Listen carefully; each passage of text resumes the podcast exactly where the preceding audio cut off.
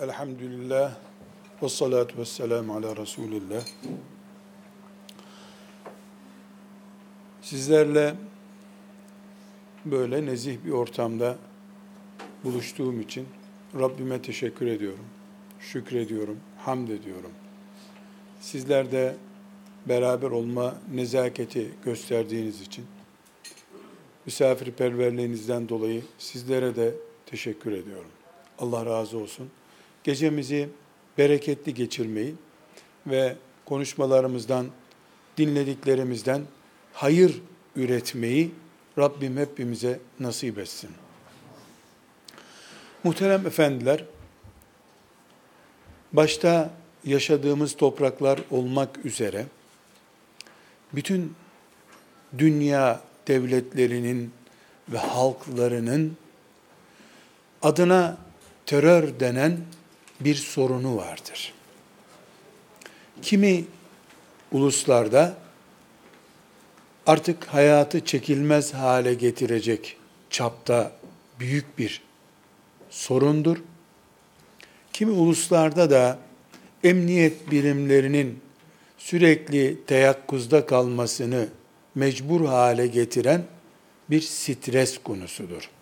Ama terör bir dünya ve bir insanlık sorunudur. El bombası, Molotov kokteyl icat edilmeden önce de böyleydi bu. Terör dünyada yedi kişinin bulunduğu zamandan beri sorundur. 7 milyar oldu. Bu sorun devam ediyor. Her ne kadar siyaset, teknoloji ve uluslararası örgütlenmeler güçlense de terör bir gün asla bitmeyecektir. Şekil değiştirecektir. Şahıs değiştirecektir. Ama terör devam edecektir. İnsanları öldürdüğü için, sakat bıraktığı için, çocukları yetim bıraktığı için terör şimdi lanetleniyordur. O önlenecek olsa bir başka çeşidiyle terör yani kanunsuzluk, yani hak tanımamak, yani insanlığı yok sayıp hayvanca iş yapmak terörün diğer adları olarak analım. İnsanlığın yarın kaldırabileceği veya bir asır sonra kaldırabileceği bir sorun değildir. Kalkmayacaktır. Çünkü hırçınlık ve sınır tanımamak ilk abilerimizin genlerinde vardı. Habil'le Kabil'de vardı. Birer kıta düşüyordu onlara. Buna rağmen paylaşamadılar. Şimdi bir şehirde 5 milyon neyi paylaşacağız? Çim sayısı bile yeterli değil neredeyse. Çimler bölünse gene yetmeyecek. Bu sebeple bugün bir terör sorunu büyük bir insanlık sorunudur. Geçmişi derindir, geleceği uzundur. Terör briefingi yapmıyorum. Ama terörden bazı sonuçlar çıkarıp sizinle göz yumup görmezden gelerek olmayacağını vehmettiğimiz insanlığın belki 20 sene sonraki en büyük terörlerinden muhtemel insanlığı imha edecek nükleer silahlardan daha büyük bir tehlike oluşturacak bir terörden söz edeceğim. Muhterem kardeşlerim, muhterem beyefendi kardeşlerim, terör uzmanları tarafından ayrıntılı bir şekilde anlatılabilir. Ama ben sade bir vatandaş olarak bugün mesela yaşadığımız topraklarda çok e, büyük bir tehlike olarak söz edilen terörün terör görenleri ve yapanları tarafından incelenmesi halinde çok açık bir şekilde görülecektir ki hiçbir terör gökten inmiyor. Sahibine göre yani terörü yapana göre makul sebepler üzerine oturuyor hep. Karşı taraf ise o sebepleri asla böyle değil. yanılıyorsunuz diye tenkit ediyor. Bizim ülkemizde de, İrlanda'da da, Amerika'da da, Suriye'de de adına terör denen her şey için bu makuldür. Bir taraf hakkımı arıyorum. Siz zalimsiniz diyor. Öbür taraf zulmediyorsun, teröristlik yapıyorsun, anarşiye kayıyorsun. Sen ölümü hak ettin diyor. İki tarafta birbirine ölümü haklı gerekçelerle olarak hak görüyor. Terörist de kendine göre haklılık beyan edebilir. Ediyorlar da nitekim. Sen şu kadar insan öldürdün ama dendiğinde senin de o öldürdüğüm adamların dedeleri benim dedemi filan yerde asmıştı diyor. Bunu makul görüp görmediğimi beyan etmek için fıkra anlatmak zorundayım. Yoksa maazallah ben de teröre nispet ettirilebilirim. Temel bir camide vaaz dinliyormuş. Hoca efendi de Yahudilerin İsa Aleyhisselam'ı astığını anlatmış. Temel'in kafasına denk etmiş. Yahu ulan benim Yahudi komşum var demek katil bu adam. Gitmiş kapısını vurmuş. Bana bak demiş. Sen Yahudi misin? Yahudiyim demiş. İsa Aleyhisselam'ı niye astınız demiş. Ya benimle ne alakası var demiş. Ben İsa Aleyhisselam'dan 2000 sene sonra yaratıldım. O eskilerin işiydi demiş. Bunu tutmuş yakasından temel, sen katilsin, seni öldüreceğim demiş. Ya etme demiş, komşu. Benim alakam yok bu işte, bak seninle beraber doğduk, burada yaşıyoruz. Ben değilim o. 2000 senelik olay bu demiş. Ben anlamam, ben şimdi öğrendim, sen de Yahudisin demiş. Seni öldüreceğim demiş. Şimdi ben terörü konuşurken bir de teröre nispet edilmekten imtina ediyorum da çünkü şimdi öğrenmiş olur birileri de maazallah beni terör adına konuşuyor gibi zanneder diye de korkuyorum. Ama her halükarda değerli kardeşlerim terör sahibine göre de bir haklılığı vardır. Objektif bakıldığında da yukarıdan gerçekten yüzde yüz terör görenler haklı değildirler. Yüzde 98, yüzde 99 haklıdırlar belki. Terörist de yüzde bir haklıdır belki. En azından, en azından terörü kuluçkadayken keşfedememiş olmak da haksız olmayı gerektiriyor. Sivrisinekleri bahar ayından itibaren tedbir alıp önleyemediğin zaman Ağustos'ta seni zımba gibi sokacaklardır. Onların daha kuluçkada olduğu zaman da hissetmen gerekiyordu. Yani büyük devlet, büyük mekanizma bir olayı devleştikten sonra öğreniyor ve yumruklayarak imha ediyorsa e sen bir defa haksızsın. Büyükler karşısında sadece büyükleri görmezler. Küçüğü de ne zaman büyüyeceğini hesap ederek görmek zorundadır. Bugün dünyanın herhangi bir yerindeki terör örgütleri bugün gökten zembille inmediler. Geçen sene de inmediler. 50 sene önce yumurtlatılmış sorunların üzerinde terör yapıyorlar. Dolayısıyla mesela mesela bizim ülkemizin başındaki terör gündemi lütfen bunu bireysel olarak düşünmeyelim. Bir genel 100 yıllık tarih üzerinde konuşuyorum.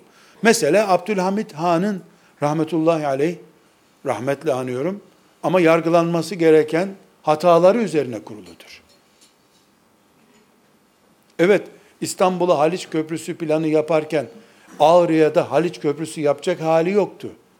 Ama ümmetin halifesi olarak İstanbul'daki standartları Ağrı'daki imkanlarla Ağrı'ya göre sağlayıp sağlamadığını da düşünmek zorundaydı. E çok yoğundu, dış saldırılar vardı. O köydeki bir hacı efendinin mazereti. Ümmetin sorumluluğunu yüklenmek, ateşten gömlek giymektir. O gün o tedbiri almayanlardan, daha sonra İstanbul'a, İzmir'e, Bursa'ya, Ankara'ya milyonlarca insanın göç etmek zorunda kaldığı baba topraklarını terk edip iş bulmak için İzmir'e, Bursa'ya gitmek zorunda kaldıkları ortamı tahlil edemeyenler de bugün insanlığın başına bela olan terörün yandan dosyalanmış da olsa sorumlularıdırlar. Bu dolayısıyla bugün öldüren yüzde yüz e, katil, yüzde yüz terörist, yüzde yüz yargılanıyor ama sebepler konuşulduğunda beni tırmalayan kediyi ben yargılayacağım ve boğacağım, köpeğe boğduracağım ama o kediyi doğuran da kedinin anası olarak benim gözümde kötüdür artık. Yavrusu beni tırmaladı çünkü. Hiçbir sorun dünyada gününde oluşmuyor. Ta Adem Aleyhisselam'ın ilk çocuklarından beri bize genetik olarak geliyor bu sorunlar. Kanser de genetik geliyor, verem de genetik geliyor, sıtma da genetik geliyor, kalp krizi de genetik geliyor. İnsanlık ne yapıyor? Kalp krizi için tedbirler alıyor. E, terör için de tedbir alsın diyoruz. Buradan şu sonuca ulaşmak istiyorum. Terör hareketini ıslah briefing, briefinginde değiliz kardeşlerim ama şunu konuşmak istiyorum. Bir örnekleme yapacağım. Bugün 2015 yılında huzurumuzu kaçıran, sanayiciyi rahatsız eden, devleti huzursuz eden, yarınlarımız ne olacak diye endişe ettiğimiz bir terör hareketi var. Bu 2015 yılının sorunu değildir. 2015'te bunun meyveleri görülüyordur. Bu fidan 1015'te dikildi. 1115'te sulandı. 1215'te şöyleydi. 2000 yılında iyice budandı dalları daha büyüsün diye. 2015'te de karpuz gibi armutları çıktı karşımıza. 2020'de de Allah bilir neyle karşılaşacağız. Ama bu bilimsel olarak incelenecekse 500 sene aşağısına gidilmesi lazım bunun.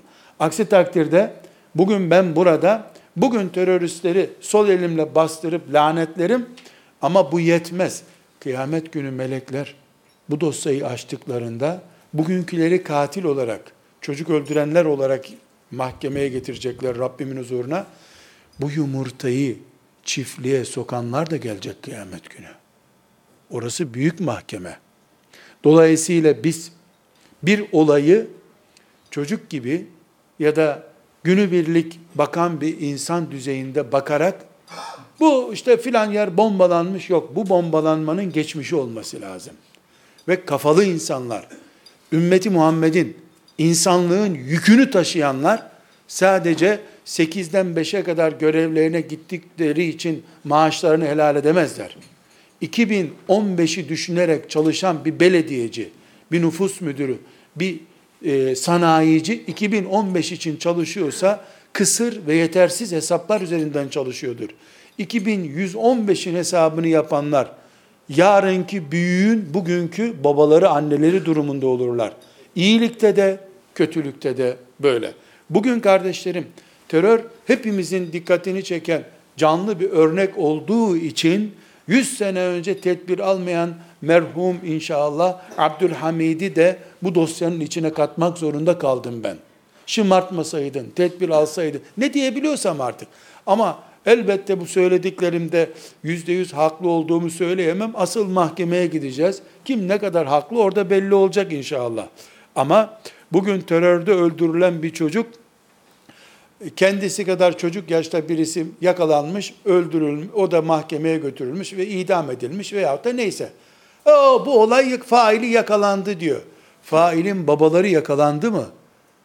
Failin dedesi yakalandı mı? Failin ecdadı bulundu mu? Hayır. Mikrobun kendisi hala duruyor. Mikrobun yaraya sebep olduğu organlardan birisinin üzerine tendürde et döküldü kanamasın diye.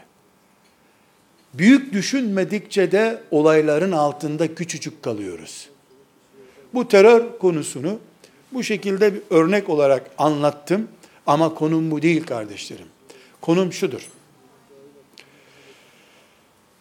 Bundan 20 sene sonra eğer bu dünyada Allah'ın rahmetiyle büyük değişiklikler olmazsa, her şey belediyelerin, devletin, bakanlıkların, yazarların, çizerlerin planladığı gibi, hocaların konuştuğu gibi giderse her şey, böyle devam ederse, 20 sene sonra böyle uçuk balon gibi bir söz kullanayım, 10 yıl devam eden bir karı kocalık hayatının olmayacağı gözler önündedir kardeşlerim.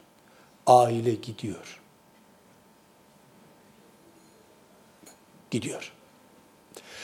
Aileyi kurtarmak için erkeği kadınlaştırmak, kanunlarla erkeği rezil hale getirmek yetmeyecektir.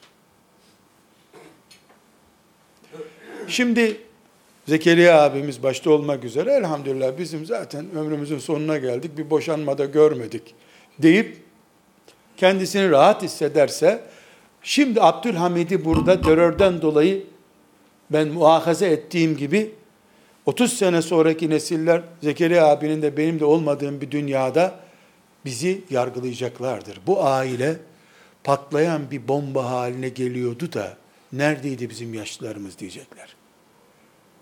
Bursa'da filan yerde toplantılarda ne konuşurdu bunlar? İnsanlar sahtekarca düğünlerde ömür boyu bir yastıkta kocama duaları yaparken utanmıyorlar mıydı? Kimsenin bir ömür bir evde geçiremeyeceği kadar dinamitleştiği bir dünyada neden yalan yalan birbirlerine vaatlerde bulunuyorlardı diyeceklerdi. Aile gidiyor kardeşlerim. Nere gidiyor? Kılıf değiştirmeye, yön değiştirmeye doğru gidiyor. Çocuklarımızın yıllarca bir kadının kahrını, bir kocanın kahrını çekemeyecekleri bir dünya oluşturduk. Bu kuluçkanın horozu ve tavuğu biziz. Nesil biziz çünkü. Biz de dedelerimizden hep kavga sorunu almıştık diyebiliriz. Yani zincirleme bir trafik kazasında en öndeki araç arkadakine, o da arkadakine, o da arkadakine davayı devredebilirler. Arkadaki hep suçlu. Arkadaki suçlu, arkadaki suçlu. Ya ben aracın izinde sıkışıp kaldıktan sonra suçlu kim olursa olsun. İster öndeki araç suçlu olsun, ister arkadaki araç suçlu olsun. Ben kaza yaptım ve araçta e, sakat kaldım. Bugün biz dünya üzerinde sadece Türkiye Müslümanlarının sorunu değil bu. Kadınlık kadınlığını, erkeklik erkekliğini kaybetmek üzeredir. Yuva mefhumu otel mefhumuyla, han mefhumuyla özdeş hale gelmiştir. Bugün bu modern lokantalarda eşler bir arada yemek yiyorlarsa bu ailenin çöktüğünden kaynaklanıyor. Bu salonların moderni, garsonun gelip ne emretmiştiniz efendim demesi, hep evde yemek pişiren köle durumundaki kadını benim önümde de birisi köle gibi durup ne isterdiniz efendim diye gizli bir mutluluk hissiyatına sevk ediyor. Kocasının yemeğini pişirmekten zevk alıp Rabbimin rızasını kazanacak bir iş yaptım elhamdülillah diye mutlu olacak yerde beraber yemeğe çıktık diye mutlu oluyorlar. Bu elbette haram değil. Haram olsa cümleye o zaman nasıl başlardık? Kadın koca beraberce bir lokantada yemek yerlerse haramdır derdik. Böyle bir şey olamaz ki. Ama evlerimiz birbirimizin ağzına kaşığı koyup beraberce yemeğimizi paylaştığımız sofralarımız neden lüks lokantalar kadar mutluluk vermiyor? Bu neyin işaretidir? Bu neyin işaretidir? Yaşlılar olarak biz çocuklarımıza harçlık verip şöyle bir gezin, siz de bir balık yiyin filan bir yerde derken aslında ne yapıyoruz? Evler otellerdir diyeceğim de şimdi erkeklerin bu otele girmesi de kanunen yasak hale getiriliyor artık.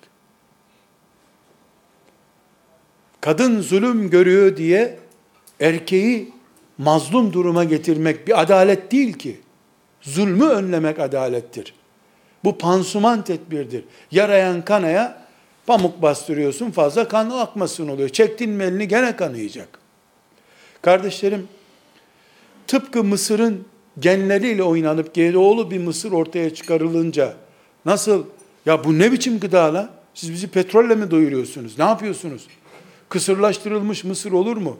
Hatta ilk duyduğumda bunu ben şahsi kanaatimi söyleyeyim. Ulan ne rezillik Mısır'ın da karı kocası mı olurmuş ya? Mısır'dan karı koca mı olurmuş diye espriyle karşıladım bunu. GDO'suyla onu kısır epter mısır. Epter mısır yani Mısır'ın kocalığı, karılığı olmuyor kısır çocukları olmuyor. Lan ben adamın karısı olur, kadının çocuğu olur öyle anlıyorduk. Meğer Mısırlar da karı koca oluyorlarmış. Bildiğimiz mısır var ya yazın yiyoruz hani pişirip yediğimiz. E şimdi Mısır'la bitkiyle oynadılar ki domatesin geniyle oynadılar çocuğu olmuyor domatesin bir daha. Ben Anadoluca konuşayım. Çok rahat anla. Bu lüks mekanda Anadoluca konuşayım ben. Yani domatesin de çocuğu olmuyor artık. İnsanı da neredeyse laboratuvarlarda ancak çocuğu üretilebilir. Yuvası çocuk üretmez hale getiriliyor. Ortada kardeşlerim bir asır sonra bizim Bursa'ya cami yaptırmakla rahmetimizi ağırlaştırabileceğimiz, teraziyi rahmet tarafına çekebileceğimiz kadar hafif olmayan bir suç konuşulacak. Yüz sene sonra beton bir dünya bırakacağız. Yıksınlar betonları yeniden ağaç diksinler. Ne yapalım canım? Ağaçlar. Hadi biz ağa, bina diktik. Yıksın onlar da ağaç diksinler. Diyeceğiz. Ama insanlık yüz sene sonrasına gitmeyecek arkadaşlar. Ev çöküyor. Ve 20 sene önce bu topraklarda olan filancalar filan yerde bomba patlatmış. 500 bin kişilik Türk ordusu bir solukta boğar onları. Diyen edebiyatçılarımızın hatasını bugün ne olarak sonuçlandırdık? Alacaklarsa nereye alsınlar da bizi öldürmesinler bariye gidiyor dikkat edelim. O zaman terörü sadece bir yeri bombalamak olarak görenler, bir çocuğu okulda öldürmek, bir öğretmeni kaçırmak olarak görüp mikrobun esasına inemeyen kafalar bugün vatanımızda huzurlu uyuyamama sonucunun failleridirler. Teröristlerle beraber aynı koğuşlarda kalıp aynı mahkemelerde yargılanmalıdırlar. Okuma yazma bilmeyen bir çocuk molotof yapmış da devlet dairesine atmış. Onu yakalasan ne olur? Mikrop yuvası zaten öbür tarafta yasaların kontrolü altında hak hukuk içerisinde çalışıyor. Dünkü hatayı bugün nesil olarak pahalı ödüyoruz. Abdülhamit Han'ın rahmetullahi aleyh merhametini, meleklerle yarışmaya kalkan merhametini bugün fatura olarak biz ödüyoruz. Koca imparatorluk gitti, peşinden huzurumuz gitti. E nedir bu bizim başımıza gelen? Dediğimiz zaman ben beceremesem bile beni yaratan köklerine kadar inip bana yapılan zulmün hesabını soracaktır terörde. Aynı şekilde bu topraklarda aileyi insanlığın en son kalesi, en mukaddes varlığı olarak koruyamayan yapılar bunda kanunen, ahlaken, sosyal kimliği itibariyle katkı yapabilecekler veya düzeltme yönünde, ıslah yönünde katkı yapabilecekler pasif kalamazlar. Pasif kalırlarsa bu kıyamet gününden önce dünyada lanetlenilecek bir iştir. Kıyamet günü sadece Hitler mi lanetlenecek? Bir sürü insan öldürdü diye. Sadece İsrail mi Filistinli çocukları imha etti diye lanetlenecek, cehennemlik olacak kıyamet günü. Dünya üzerinde İsrail'in imha ettiği insan sayısı mı çoktur? Dağılmış aileler yüzünden genleri bozulmuş ahlaksız sokakları dolduran sayısı mı daha fazladır? Anasız babasızlıktan babaların annelerin ihmalinden dolayı insanlığın başına bela olmuş çocuk sayısı mı fazladır? İsrail'in terörle öldürdüğü çocuk sayısı mı fazladır? Hangi tarafta daha büyük zayiatımız var bizim? Tefekkür etmek zorundayız kardeşlerim. Akşam haber izleyerek, Nisan ayında kutlu doğum haftası yaparak, seçimlerde oy vererek kurtulamayız bundan. Asla kurtulamayız. Müslümanların desteğiyle bir belediyeye başkan olan, yardımcı olan, meclis üyesi olan birisi dört tane ağaç dikerek bir parka helal maaş kazandığını, Müslümanların duası olduğunu vehmedebilir. Bu bir evhamdır, hastalıktır. Senin dört yıllık belediye görevin döneminde insanlığın trendi, ailenin yapısı, benim insan olarak 300 sene sonraya taşınacak kimliğim ne zarar gördü ne kar etti ben buna bakarım. Bursa'ya 7 minareli cami yapsan beni teselli edemezsin. Cami olmasa da ben düz bulduğum her yerde Allahu Ekber deyip namazı kılarım. Benim peygamberim Kabe'nin dibinde bile 13 sene namaz kılamadı. Kabe'nin dibinde namaz kılamadı. Bir eksiği mi oldu? Bu ümmet çöllerde de namaz kılar. Ama ailesiz insan olarak devam edemez. Ben nefes alamadıktan sonra sen bana çok şirin bir gömlek hediye etsen ne olur? Ben ben boğulduktan sonra senin gömleğini nerede kefen olur o bana. Beni camilerle oyalayamaz kimse. Kutlu doğum haftasıyla oyalayamaz. Peygamberimin çok değerli olduğuna dair kitap dağıtmanın ne anlamı var? Dokuz tane hanımıyla onca kadınlıklarına rağmen mutlu ve huzurlu yaşayan mantığını bana anlat peygamberimin. Altı tane çocuğu toprağa gömdüğü halde kendi sağlığında nasıl çıldırmamış, strese niye girmemiş, nasıl sabretmiş, bana bunu anlat sen. Nuh aleyhisselam diye bir peygamber varmış, sana ne bana ne peygamber varsa. Evladına asırlarca sabreden bir baba olarak bana Nuh aleyhisselamı göster, ben niye iman ettiğimi anlayayım Nuh aleyhisselama. Biz hikaye ümmeti değiliz ki, realite ümmetiyiz. Kainat ümmetiyiz biz. Ailemiz gidiyor. Biz kutlu doğum haftası yapıyor. Ne doğumu be? Doğumhaneye gerek kalmadık. Aile dağılıyor. E bizim ev elhamdülillah çok iyi. Evet terör herkesin evini yaksaydı bugün hiç olmazdık zaten. Doğuda bir evi yakıyordu. Edirne'de bir dükkanı kundaklıyordu. Bize rastlamadığı için huzurluyduk. Şimdi vatan tehlikeye giriyor. Hepimiz boğulduk. O zaman biz nasıl bir insan topluluğuyuz ki benim dükkanıma zarar gelmediyse bizim eve zarar, bizim çocuk da askerden sağlam geldiyse gerisi selam olsun. Öyle mi diyeceğiz? Benim gelinim boşanmadı. Benim kızımı evlendirdim. Çok şükür mutlular. Şükret. Ama senin kızın 7 milyar insandan bir tanesi.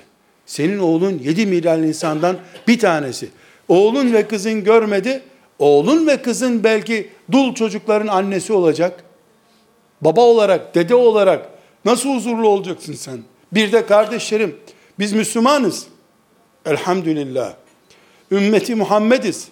Biz sadece Bursa toprağının üstünde mi yaşıyoruz?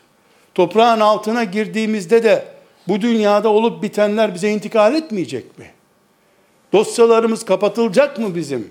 Yani toprağın altına geçince buğday toprak altı silolarına konduğu gibi bizi kıyamete kadar siloda mı bekletecekler öyle orada? Toprağın altı da bizim hesap kitap yapacağımız yer değil mi? Biz toprağın altı için yatırım yapmıyor muyuz? Burada kardeşlerim belli noktalara temas etmek için bu örnekleri verdim. Bir, kadın insanlığın aslıdır. Kadınsız insan olamaz. Dolayısıyla insanlığımız kadınlarımız kadardır. Müslümanlığımız da kadınlarımızın Müslümanlığı kadardır. Gizli veya açık, ani veya zamana dağılmış olarak kadın üzerindeki bütün saldırılar bize mümin geçmişimizden devredilen örf ve adetimiz, dinimiz, şeriatımız ve ahlakımız bizim kadın üzerinde zarar gördüğü sürece ulu cami asla ulu değil, mini bir camidir o zaman. Ululuğunu icra edememiştir. Biz sadece psikolojik rehabilite görmek için ve zararlardan ucuz atlattığımıza kendimizi inandırmak için haftada bir ulu camiye gidip teselli buluyoruzdur. Çıldırmamak için son sığınağımızdır bu bizim.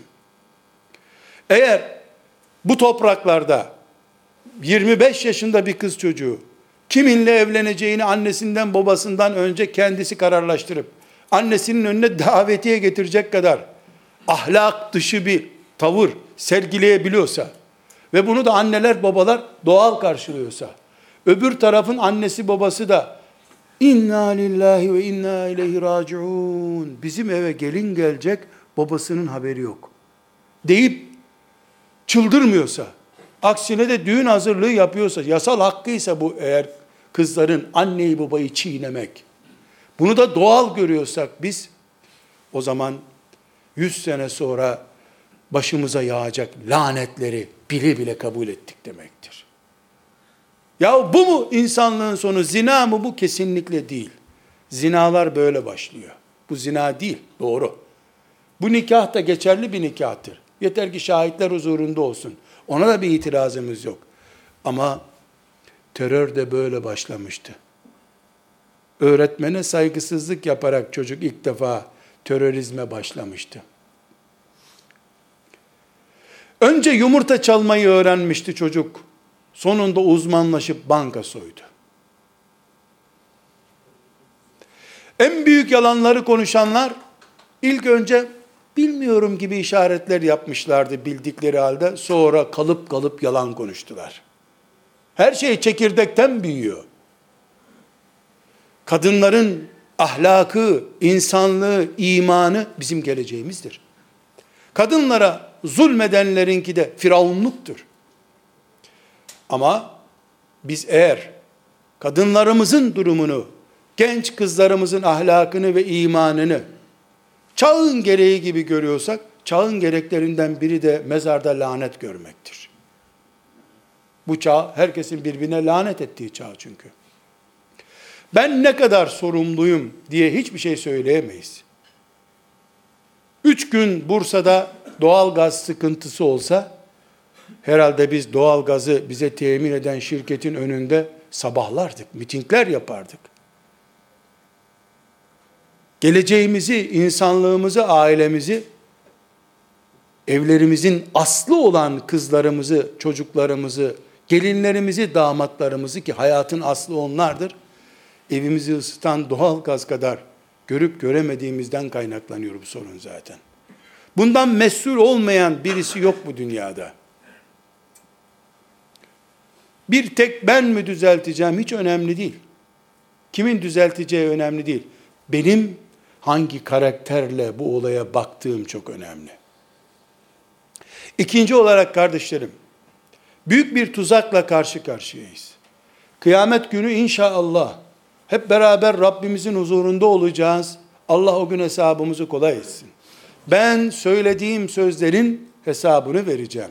Söylemezsem de ağzıma ateşten gem vurulacak benim maazallah. Siz de dinlediklerinizin hesabını vereceksiniz. Kardeşlerim, İslam hayatın bütününü kuşatan bir dindir. Benim peygamberim sallallahu aleyhi ve sellem İsrail oğullarındaki gibi bir dağda 20 kişiyle namaz kılmak için gönderilmiş bir peygamber değildir. Ekonomiden, ziraatten, ticaretten, siyasetten, aydan, güneşten, merihten, toprağın altından, madenlerden, denizlerden, ovalardan, dağlardan, insandan, hayvandan, cemaattan, havadan, her şeyden sorumlu ve ıslah etmek için gönderilmiş bir peygamberdir. Bizim sağlık deyince sadece gözümüze ait sağlığı anlasak, sürekli göz kontrolü yaptırsak, bu sağlık olur mu? Ya da kolumuzu da sürekli romatizma olmasın diye kontrol ettirsek, ciğerlerimizi kurtarır mıyız? Sağlık, bütün organımızın, 360 mafsalımızın aynı anda sağlığa kavuşturulması demektir. Sadece gözü iyi görmesi bir insanın kalp krizini önlemiyor. Kardeşlerim, kutlu doğum haftası diye düğünde dua yapmak veyahut da camide filan mevlüde okumak yahut da filanca çocuk hafızlık yaptı diye pilav yedirmek bunlar İslam'ın bin, iki bin, üç binde biridir veya değildir. İslam hayat dinidir. Bursa'nın sokaklarında hayat var. İslam orada ne kadarsa hayatta ne kadar ağırlığı varsa o kadar biz Müslümanız.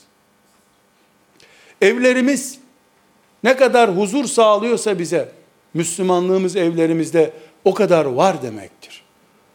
Arkadaşlarıyla dünyanın en nazik, en sabırlı insanı eve gelince eşine karşı merhameti bitmiş, balatası eskimiş bir Müslüman İslamlık iddiasında bulunamaz kardeşlerim. Parçalanmış, camiye sıkıştırılmış, caminin de bir iki vaktine sıkıştırılmış bir Müslümanlık, sevgili Peygamber aleyhisselam Efendimizin bize emanet ettiği Müslümanlık değildir. Ölülere bile rahmet getirmiş bir peygamberin, yaşayan milyonlara hiçbir faydasının olmamasını nasıl kabul edebiliriz?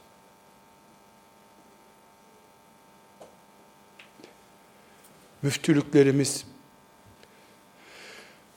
boşanıp boşanmış olmadığımızı, filan sözden dolayı eşlerimizin boşanmış sayılıp sayılmayacağını cevaplandıran kurumlar olduğu sürece İslam toplumu değiliz biz. Mutluluk yöntemlerini de Bursa müftülüğünden öğrenmeliyim ben. Eşlerimiz veya biz Bursa müftülüğüne gidip 10 dakika görüştükten sonra yeniden evlenmiş gibi mutlu olup evimize dönebilmeliydik. İslam en ağır kanseri bile tedavi edebilen bir ilaç ve merhem olmalıydı. Ne yazık ki boşandık mı boşanmadık mı, mehri alacak mı almayacak mı diye kapanıştan sonraki ilam kararları için müftülüğe gidiyoruz hep. İslam bizi kurtaramıyor. Hangi İslam bu o zaman? Ebu Cehil'i bile kurtarıp cehenneme koymak için gelmiş bir İslam, eşimi benden, beni eşimin zulmünden kurtaramıyor. Olur mu böyle İslam? Biz gerçekçi konuşmak zorundayız kardeşlerim. Birbirimize gül vererek sahte nezaketlerle oyalıyoruz birbirimizi. Ben sadece bir içimdeki sıkıntıyı sizlerle paylaşmak istiyorum. İyileşmesi mümkün olmayan, er geç hastanede yatacak bir hastalıktan tedavi gören bir kızcağızı istemeye istiyorsunuz. Annesi babası 3 ay sonra 5 ay sonra ölecek birini sapa sağlam bir kız gibiyse gelin adayı olarak verebiliyor. Bir de Allah'tan utanmadan Allah hayretsin, mübarek etsin bu sahtekarlığımızı diye dua ediyoruz. Bu acı gerçeği dinlemek sizi rahatsız etmiştir farkındayım. Ya da sizin gelininiz böyle olmadığı için henüz siz keşfedemediğiniz için kandırıldığınız yeri bu ne anlatıyor ya böyle bir şey yok dünyada zannediyorsunuzdur. Ama toplumu yukarıdan izleyince bu toplumda yaşıyoruz biz kardeşlerim. Bu toplumda yaşıyoruz. Ben evliliğimizle ilgili sıkıntıları sizlerle konuşmaya gelmedim. Sabahlayamam ki burada. Kaç gece siz benimle burada oturup sabaha kadar dinleyebilirsiniz. Terörden daha tehlikeli, terörden daha güçlü patlayacak bir bombayı konuşuyoruz biz. Ve belediyemizin bununla ilgisi yok. Herkes bir aile bakanlığı kurmuş. Aile bakanlığına at dosyaları. Yukarıdan, tepeden talimatla mutluluk olur mu? Bakanlık karar verecek. Bundan sonra herkesin mutlu olması kanunen kararlaştırılmıştır. Bu kanun 5. E, ayın 5'inden itibaren yürürlüğe girecektir. Mutlu olmayanlara 3 ay hapis. Böyle mutluluk bu kainatta olur mu ya? Maymun mu mutlu ediyorsun? Hastalığın köklerine girmeden dışarıdan nasihat ederek, talimat vererek birbirimizi oyalıyoruz. Allah'tan koptuk. Şeriatını yabancı gördük. Kur'an'ı sadece törenlerde okunan bir kitap gördük. Peygamber aleyhisselam efendimizin hayatını sadece doğduğu hafta konuştuk. Bir daha yaşamıyor zaten. Her sene doğuyor. 365 günün 360 gününde yok peygamber. Doğduğu zaman çok kutlu. Nerede yaşadı bu peygamberim benim? Aleyhissalatu vesselam. Benim peygamberim doğdu. Doğduktan sonra nereye gitti? 23 yıl neredeydi benim peygamberim? Onun döneminde de erkekler kadın boşadılar. Ne dedi? Onun döneminde de kadınlar gelip kocam bana zulmediyor ya Resulallah dedi. Ne yaptı? Onun eşi de itiraz etti. Bu böyle olmaz kocacığım dedi. Ne dedi? O da çocuk gömdü. Onun da çocuğu hastalandı. Onun da hanımı vefat etti. Ne yaptı? O da fakirlik çekti. O da fatura sıkıntısı çekti. O da borcunu ödeyemediği zamanlar oldu. Ne yaptı? Bu peygamber aleyhisselam sadece doğdu mu? Doğduktan sonra nereye gitti? Bu ne enteresan bir şeydir ki güneş gibi her sabah doğar, bir daha doğduktan sonra görmeyiz onu. Böyle peygamber olur mu? Oyalanıyor muyuz kardeşlerim? Hoca efendiler bizi menkıbelerle nereye götürüyorlar? Bağdat'ta filanca uçtu. Öbürü dedi ki benden senden hızlı uçarım. Bak melekler beni götürüyorlar. Nereye gidiyoruz biz böyle? Evlerimizde eşlerimizle aramızda merhem olup bizi eşimize yapıştıran, eşimizi bir, bize yapıştıran, çocuklarımızı cennetimiz diye bağrımıza bastığımız, mutlu yuvalarımızı bize oluşturmayan İslam, bizim planladığımız İslam mıdır? Medine'de Allah'ın indirdiği İslam mıdır?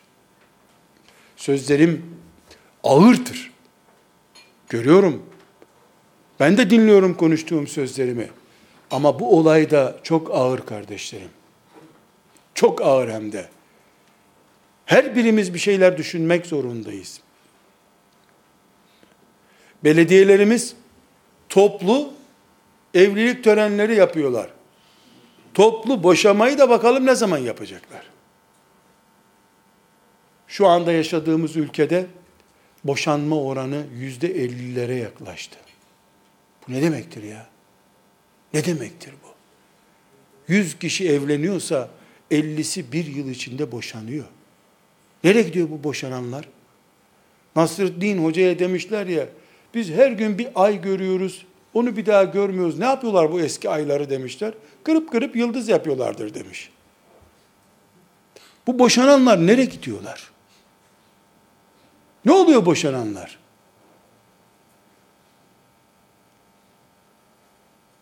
Bu sorunun cevabını bu nezih ortamda zikredemiyorum ben. Ama hepimiz biliyoruz boşananların nereye gittiklerini. Kırpıp kırpıp yıldız yapıyorlardır onlardan. O yıldızları da buzdolabına koymuyorlardır ama. Kardeşlerim, elbette ben bahçemde armut yetiştiriyorum, ne anlarım bu dünyadan diyebiliriz. Ama seçimlerde oy vereceği zaman bir vatandaş alimallah hangi partinin armut gübresini daha ucuza mal edeceğini öyle bir biliyor ki. Sen şuna oy versen olmaz mı dediğinde seni bile pişman ettiriyor böyle dediğine. Ekonomiden herkes anlıyor. Dünya siyasetinden anlamayan yok. İngiltere'deki bir maçı televizyondan seyrederken golün nasıl atılacağını futbolcuya televizyondan tarif edebiliyor herkes. Doların sahtesini kabul edecek hiç kimse yok. Herkes sahtesiyle ciddi doları ayrıt ediyor. Ama insanlığın geleceği olan aile hakkındaki durumdan haberdar değil. Son bir başlık daha açıp kapatayım. Kardeşlerim, 20 yaşında evlilik 1970'li yıllarda Türk örfüydü. Çocuk ya 20 yaşında evlendirilir, askere giderdi ya da askerden gelir 22 yaşında evlendirildi. 23 yaşında evlenmeyen bir çocuk için annesini gördüğünde köy kadınları bir özrü mü var senin çocuğun diye sorarlardı.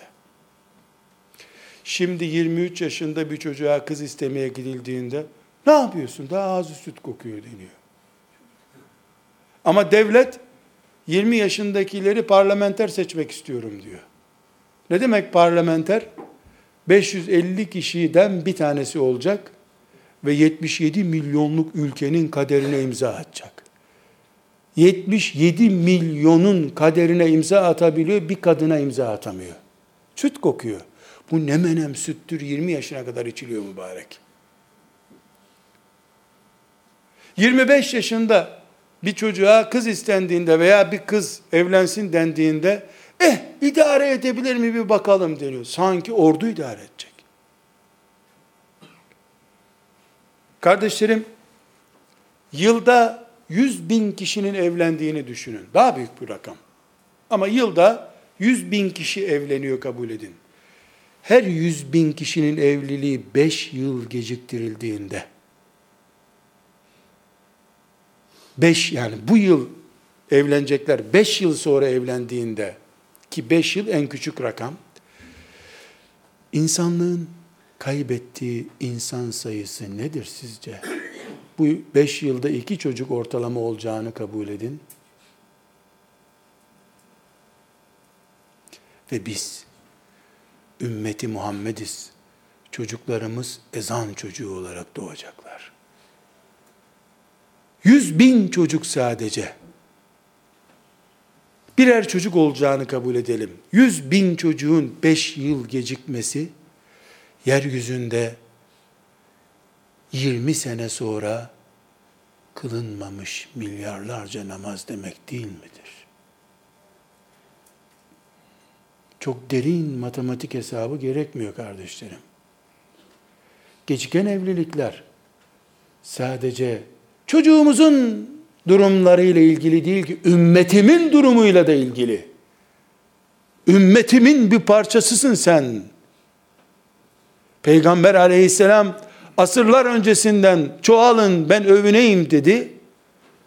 Onun düşmanları evlilikten bizi soğutarak çoğalmamamız için, kıt kalmamız için bize projeler sundular. Evlenmemiş çocukların elbette birinci sorumluları onlardır. Evlenmeyenlerdir. Çünkü 15 yaşından sonra herkes reşit, namazı kadar evliliğinden de o sorumlu. Şartları oluşturanlar olarak anne babalar hiç mi sorumlu değiller? Siyasetçiler hiç mi sorumlu değiller? Allah'ın kaderinin önüne, fıtratın önüne üniversiteyi, işi engel olarak nasıl çıkarırız biz? 23 yaşında bir çocuğa idare edemez. Bu aile idare edemez. Diyorlar. Can kardeşlerim, 23 yaşında çocuklar kaymakam oluyorlar biliyor musunuz? 22 yaşında hukuk fakültesini bitiriyor. imtihana giriyor. Torpili varsa kaymakam oluyor. Bir ilçenin canı, malı, namusu 23 yaşında çocuğa teslim ediliyor. Bu çocuğa kız verilir mi diyen baba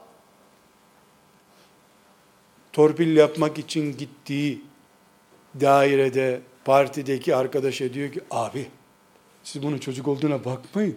Vallahi bu var ya başbakan olsa memleketi idare eder. Sahtekar baba. Allah'tan utanmaz baba. Annesi bu çocuğu evlendirelim dediği zaman dediğin cümleyi hatırlıyor musun? Bir hafta önce ne demiştin? Ulan buna kız verilir mi? Delirdiniz mi ya? ya bu serseriye araba verilmez. Şimdi onu kaymakam yapmak veya bir devlet dairesinde insanların canı malı ile ilgili bir göreve getirmek için kullandığın cümleye bak. Ha? Hangi sözün doğru senin? Referans olurken söylediğin söz mü? Adam yerine koymazken söylediğin söz mü? Bu kafa yapımızla işte ailemiz gidiyor. Daha olgunlaşacak çocuk. İncir mi bu olgunlaşacak?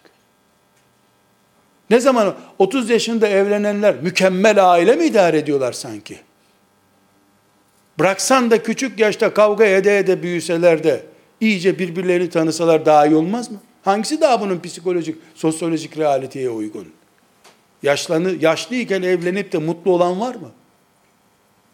Kardeşlerim, Mısır'ın genleriyle oynandı, sahte mısır yedik.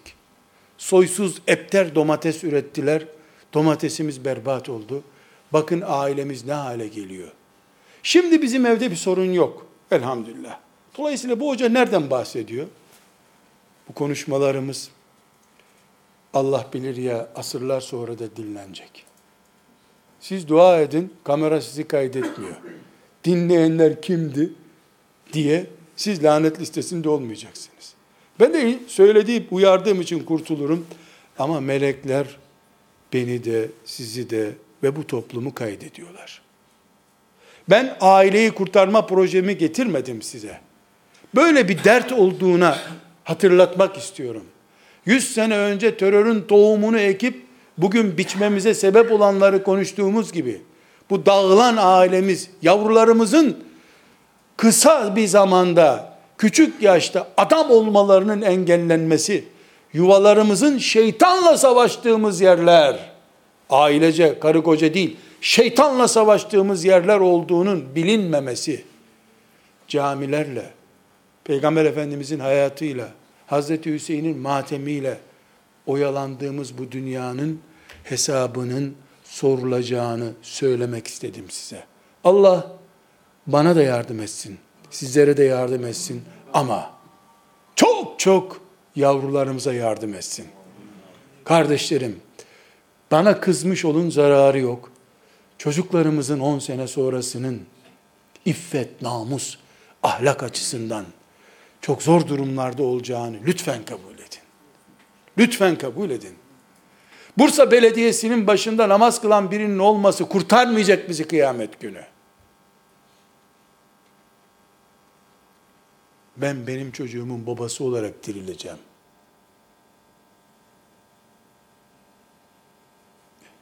Ben benim çocuğumun hesabını vereceğim herkesten önce. Ve torunlarım benim içinde bulunduğum bir soyadla anılacaklar. İnsan olmam asırlar sonrasını düşünmemi gerektiriyor. Zira 200 sene önce ecdadımız bizim kafamızda düşünseydi, bu toplumun kafasında düşünseydi, biz şimdi aile sahibi olur muyduk? Söz acı olabilir. Hakikat olup olmadığına bakalım. Hepinize tekrar teşekkür ediyorum. Rabbim yardımcımız olsun diye dua ediyorum. Çocuklarımızı, eşlerimizi, yavrularımızı fitneden muhafaza buyursun. Allah'a emanet olun. Selamun Aleyküm.